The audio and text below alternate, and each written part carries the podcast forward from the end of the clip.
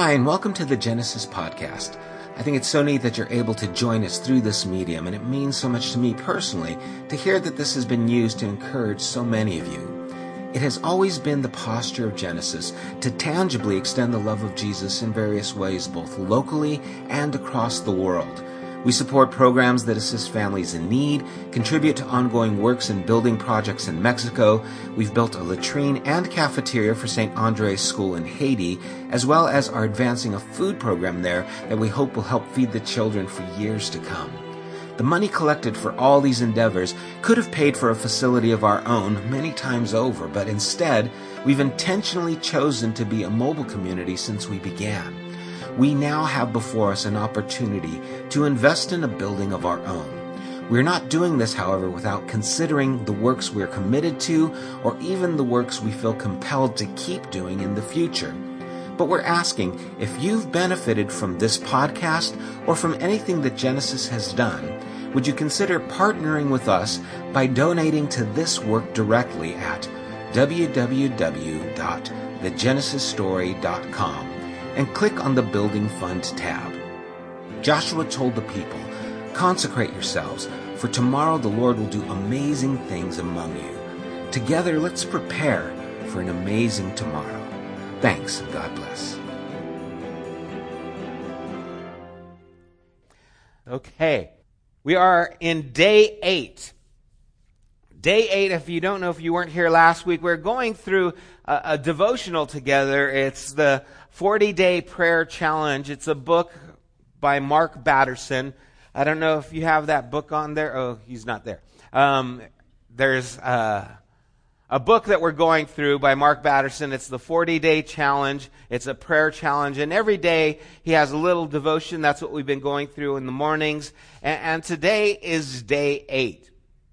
And it's talking about speak to the earth.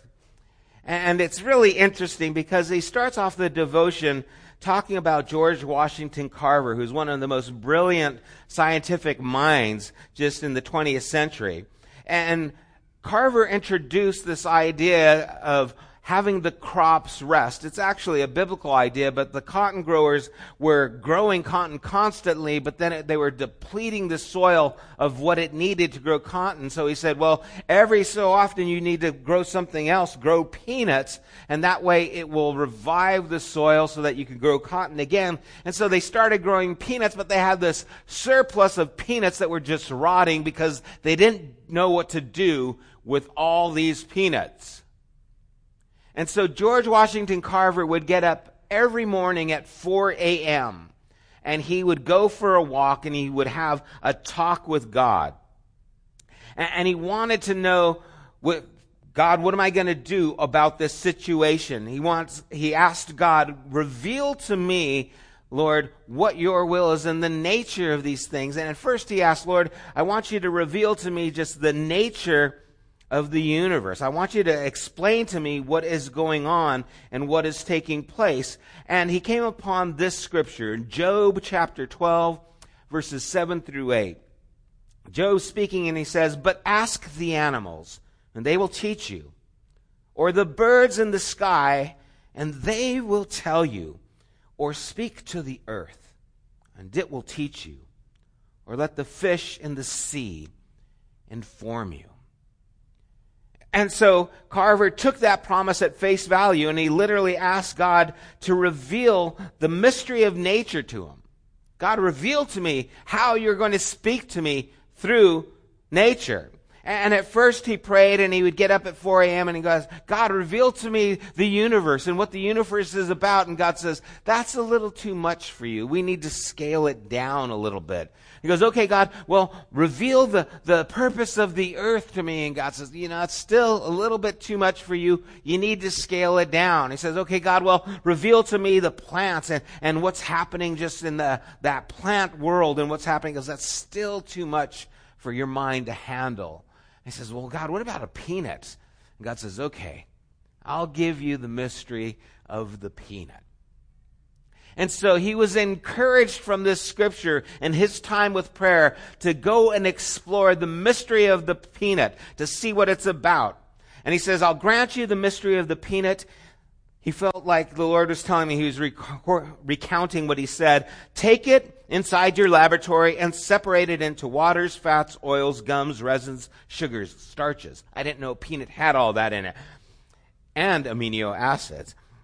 Then recombine these under my 3 laws of compatibility, temperature, and pressure. Then you will know why I made the peanut. And so here is this surplus of peanuts rotting away. Here are farmers not making any money because they've got crops that they can't use, but they need to let the soil rest. So here's the predicament they're in. And so then on January 20th, 1921, George Washington Carver testified before the House and Ways and Means Committee on behalf of the United Peanut Association of America. The chairman, Joseph Fordney of Michigan, told him he had 10 minutes. You've got 10 minutes to speak to us. An hour and 45 minutes later, the committee told Carver he could come back any time whenever he wanted and take as much time as he needed. In that time, Carver mesmerized the committee by demonstrating the myriad of ingenious things and uses for the peanut. Everything from glue to shaving cream, to soap, to insecticide, cosmetics, wood stains, fertilizer, linoleum, Worcestershire sauce. All from the peanut. Something that they thought was useless and invaluable now became a possibility, all because a man got up at 4 a.m, talked to God, and listen to the scriptures that said, let the earth speak to you.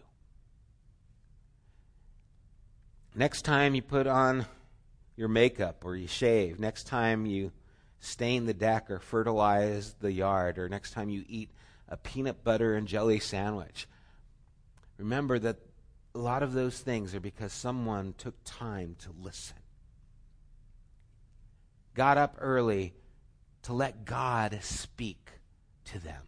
And so then I started thinking, and it seemed worth noting all the times that we are encouraged through in Scripture to listen to the creation of God.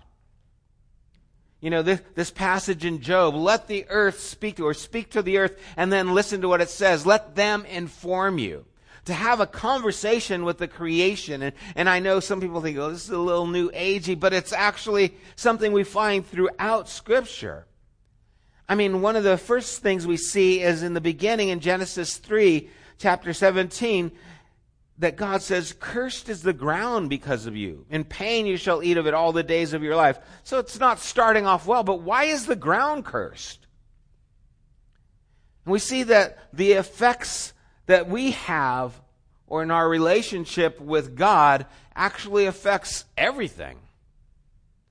That the ground is cursed. Jeremiah 12:4, it says, how long will the land mourn and the grass of every field wither for the evil of those who dwell in it? How long will the land have to suffer because of the evil that's taking place? And so we start to see that our actions actually affect the world around us. Now, is that a mystery with pollution and all the things that are happening today? The awareness of these things, whether it be global warming. I know some of you don't believe it, some of you don't. Hey, there's stuff happening we have to be aware of. Pollution that takes place, landfills, plastic that doesn't go away. See, our actions affect the world that we live in. And it seems like we, of all people, should be the ones who are most environmentally sensitive, because we recognize this is God's creation, and we recognize from Scripture that what we do affects the earth. And so we see the ground and the land affected by what we do.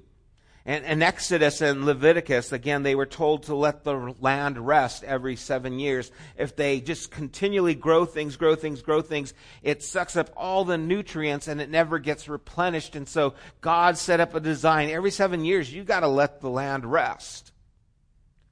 And just like I rested on the 7th day, to help you recognize you're not here for work, you have to rest and trust me that you will have enough. If you don't, you will actually have less.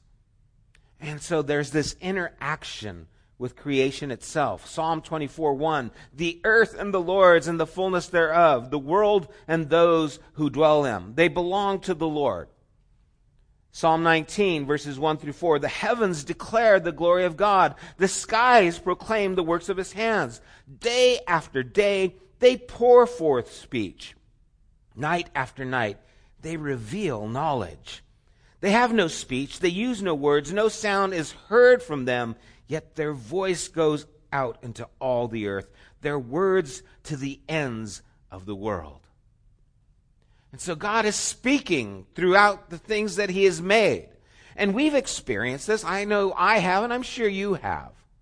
You've gone out somewhere and you've seen a beautiful scenery. You're at the ocean, the sun is setting, and it's that time where the sun becomes a circle as it starts to disappear and it starts to blur into the beauty of the sunset, and you're just moved and you think, this is gorgeous. I'm always amazed at people who come from other parts of the country and come live out here. They're amazed with the mountains. They're always, oh, look at those mountains. It's like, oh yeah, those are the mountains. We don't think of anything. Yeah, we can hike them. You can do whatever you want. They're just the mountains. We don't have mountains. Mountains are amazing if you don't have mountains. The ocean is amazing if you've never seen the ocean. Forest, waterfalls, creation speaks. It says, this is gorgeous. This is beautiful. And just sitting next to a stream, it does something visceral to you. It soothes you. Why is that?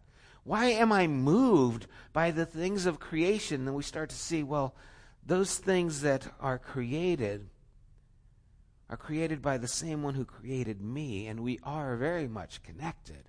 They were meant to speak to us. They were meant to have a voice in our life. They were meant to declare the glory of God.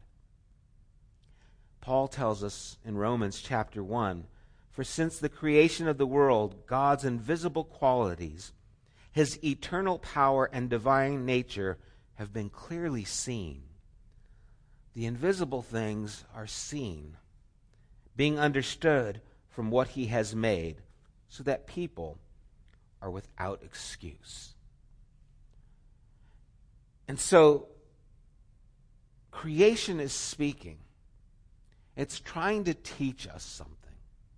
There are mysteries yet to be discovered, just like from the peanut. Things that are of value. I just heard there's this new formula. It's actually, I think, tomorrow's devotion that someone made that's, again, a peanut base that is able to supply the nutrients for people in third world countries who don't have a lot of food, and it's got a long shelf life. It's able to give their body what it needs so that it doesn't start, going against itself. And someone came from these basic things, hey, peanuts and a few sugars, and it's able to supply the nutrients that children need.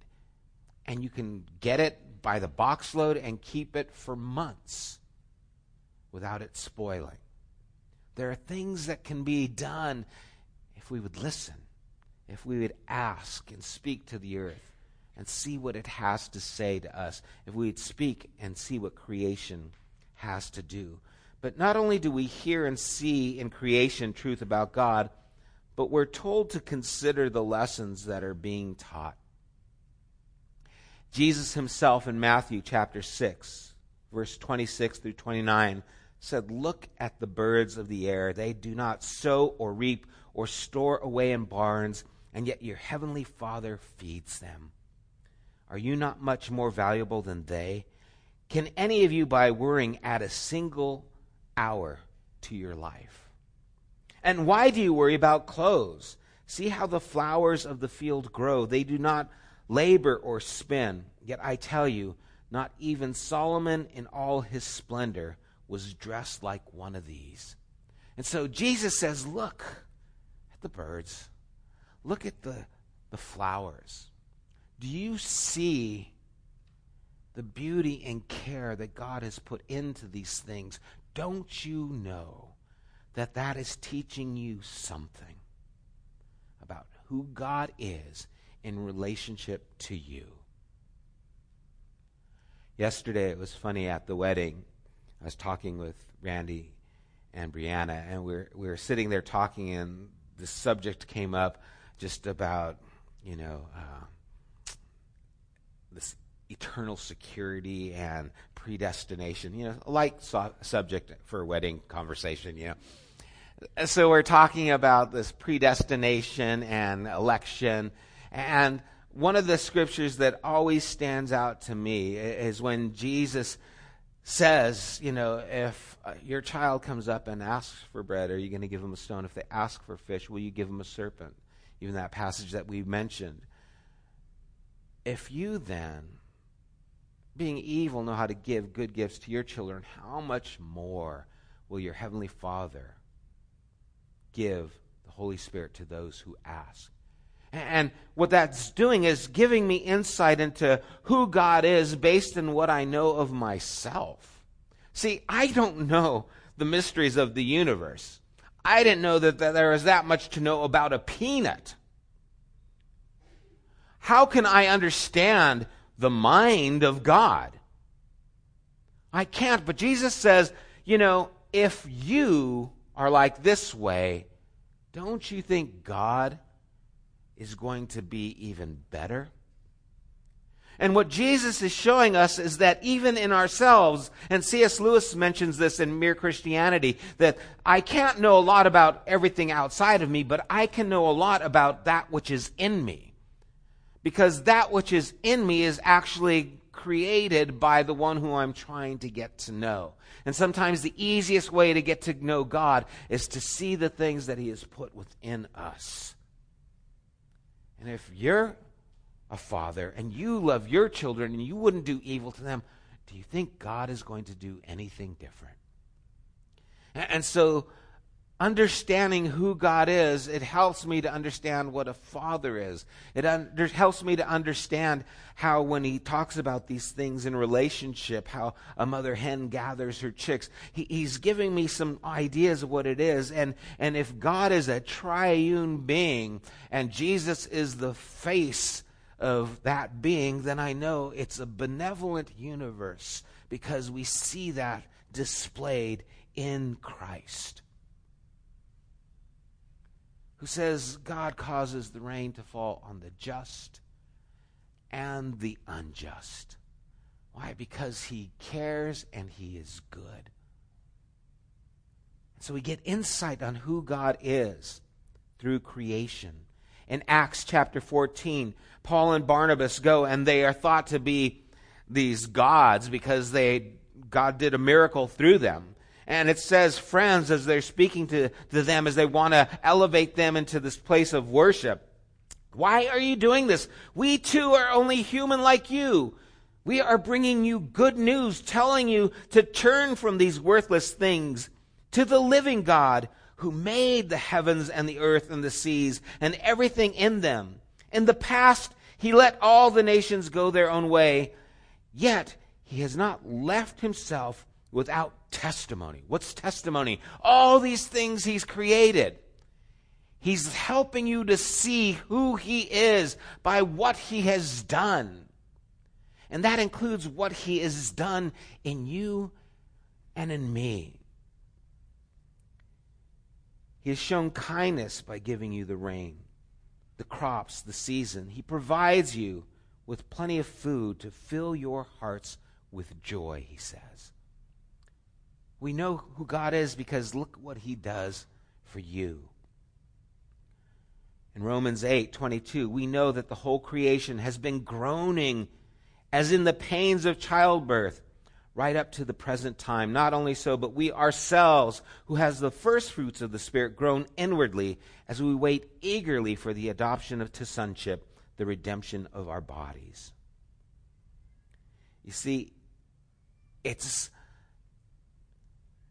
easy to hear what is being said if we're listening. Once you take the time to learn the language, then it becomes meaningful. It's so hard to learn a language when you're older because you stop looking for understanding. Three-year-old can understand any language. They could learn Japanese. They could learn, how to speak English. And they can do them both at the same time.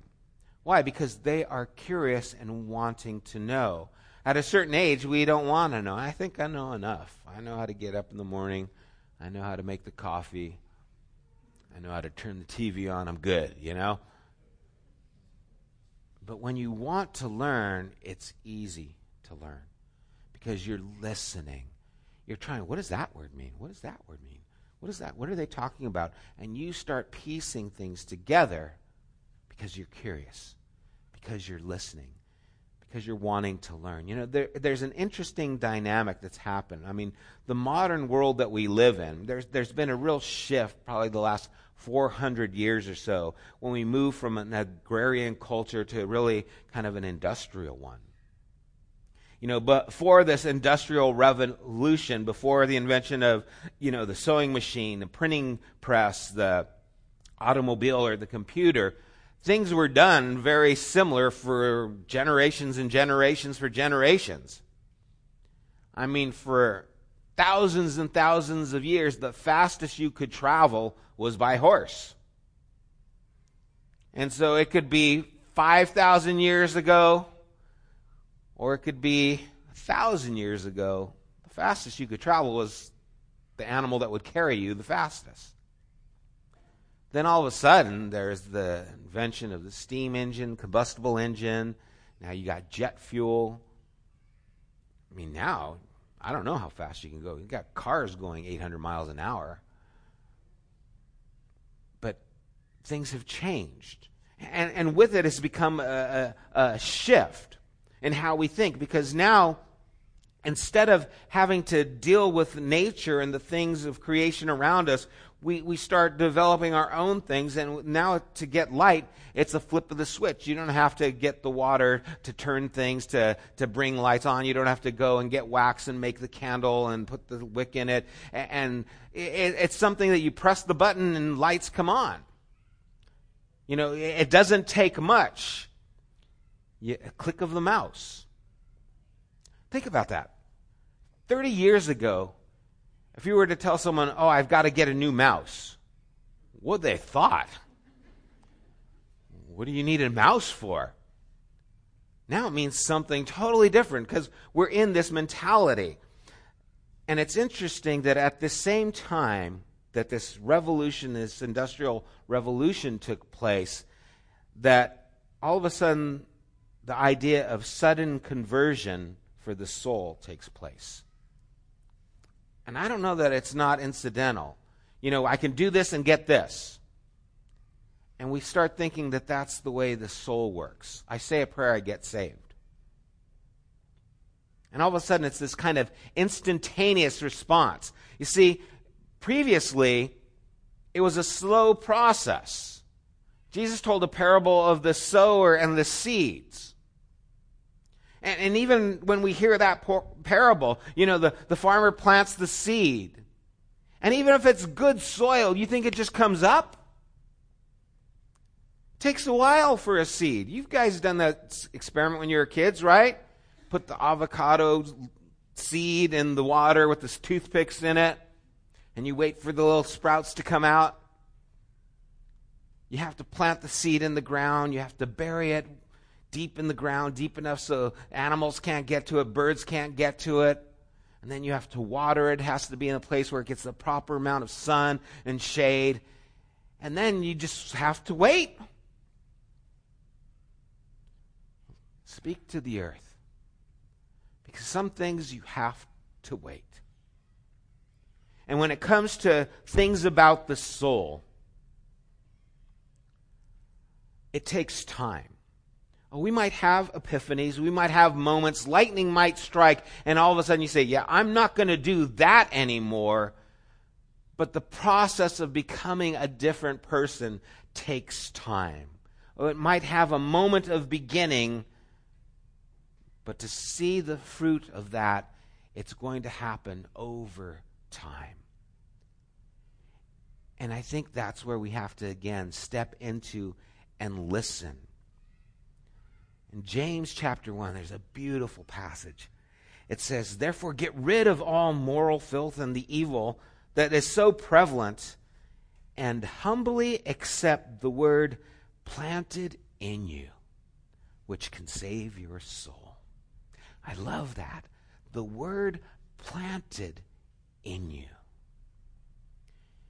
It's a seed that's put in you, and it takes time. It has to be nourished, has to be watered. And over time, it starts to produce something in you. So what does all this have to do with prayer? Well, I think a lot of times we want God to work like our microwaves, right? 30 seconds, God. That's what I've got. God, I want you to do this. I want you to heal this person. I want you to provide this work. I want you can fill in the blanks. God, I want this. And we've got this mentality, this industrial mentality. God, I want you to do this, and I'm giving you 30 seconds. If that. It's interesting, too. They're finding out just with the brain and how the brain works with muscle memory. If there's a negative event that happens to you, someone mistreats you, you get injured by something, you have a bad experience with food, something like that happens to you, it stays in your mind for long term. But if you see something beautiful, it takes you at least 15 to 20 seconds of gazing and thinking about it for it to stay and leave an imprint in your long term. Think about that. That someone says something that hurts you and it's there.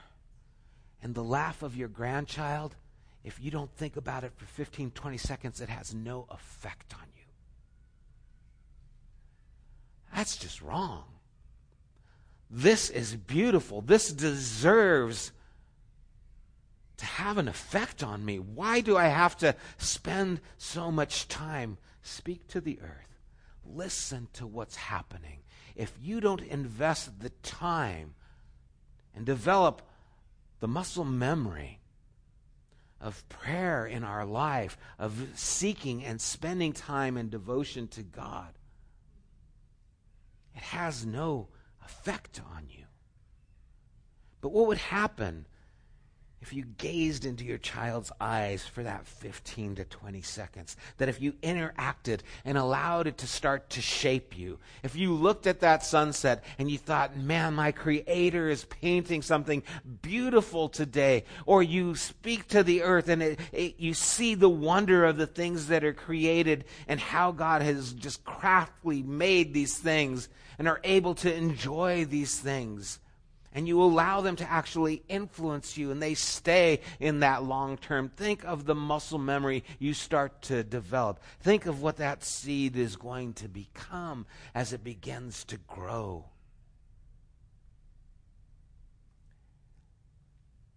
We need to allow these things to take time. See, you don't get a vision of God and what God wants to do by going to a conference or even coming to a church service or a Bible study. You might get ideas, something might spark, but you really hear from God when you spend time with God. That's how it works. If I shared something that you thought was amazing, you might think, wow, that's amazing. But you'll leave here and it will do nothing, even if it was amazing. But when something actually is interacting with you and you have the focus and it starts to develop you, when it's like a seed that has to germinate, has to pull in the nutrients to grow, then it begins to change you. And if anything, what I want to do is not impress you with some powerful, dynamic message. I want to make you thirsty for the things that you really long for. I want you to ask God.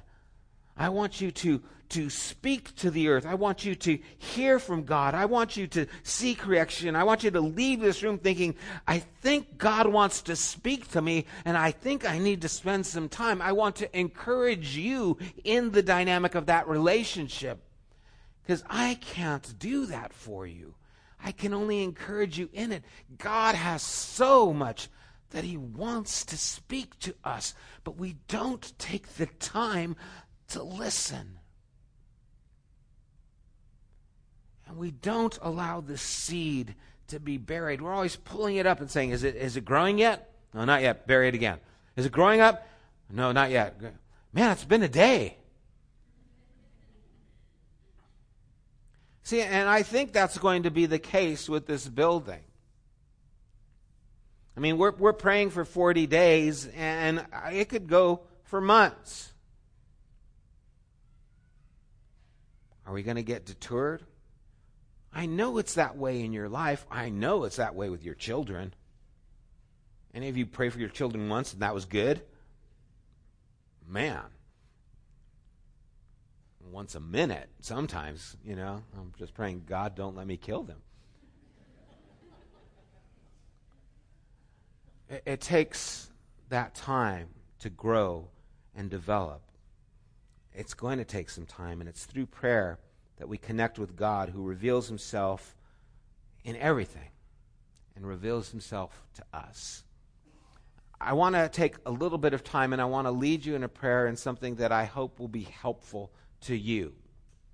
Maybe when you pray, you're like, I don't know what to pray. I don't know how to pray. I start getting bored. I stop asking for things. And so I want to take you through something that I hope will be helpful that you can use. I've shared with you guys before that posture is important when you pray, that there's something that changes when you fall on your knees. When I had a person talk to me about Jesus and wanted to pray with me for the first time, I said, sure, I'm okay. But when he got on his knees, I was like, whoa, this is real. This is serious. It made an impact on me. So sometimes getting on your knees and changing your posture changes your attitude. And so I want you to close your eyes with me, and I want you to just lead you in a prayer. And I want you to sit up. It's hard to empty your thoughts. Once I say stop thinking, you start thinking of all the things you should stop thinking about. But I want you to sit up, and I want you to take a deep breath in. Then I want you to exhale longer than you just inhale. Just exhale.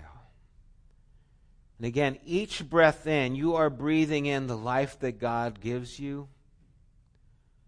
And when you exhale, you are returning that life to God and to the world that we live in. And sometimes even just taking the time to think about that way of breathing helps to focus us. Now, I want you to also put your palms up in your lap. Just sit with your palms up. And for a few seconds, let's say at least 20 seconds, I want you to start thinking of all the things that are filling up your life, that are worrying you.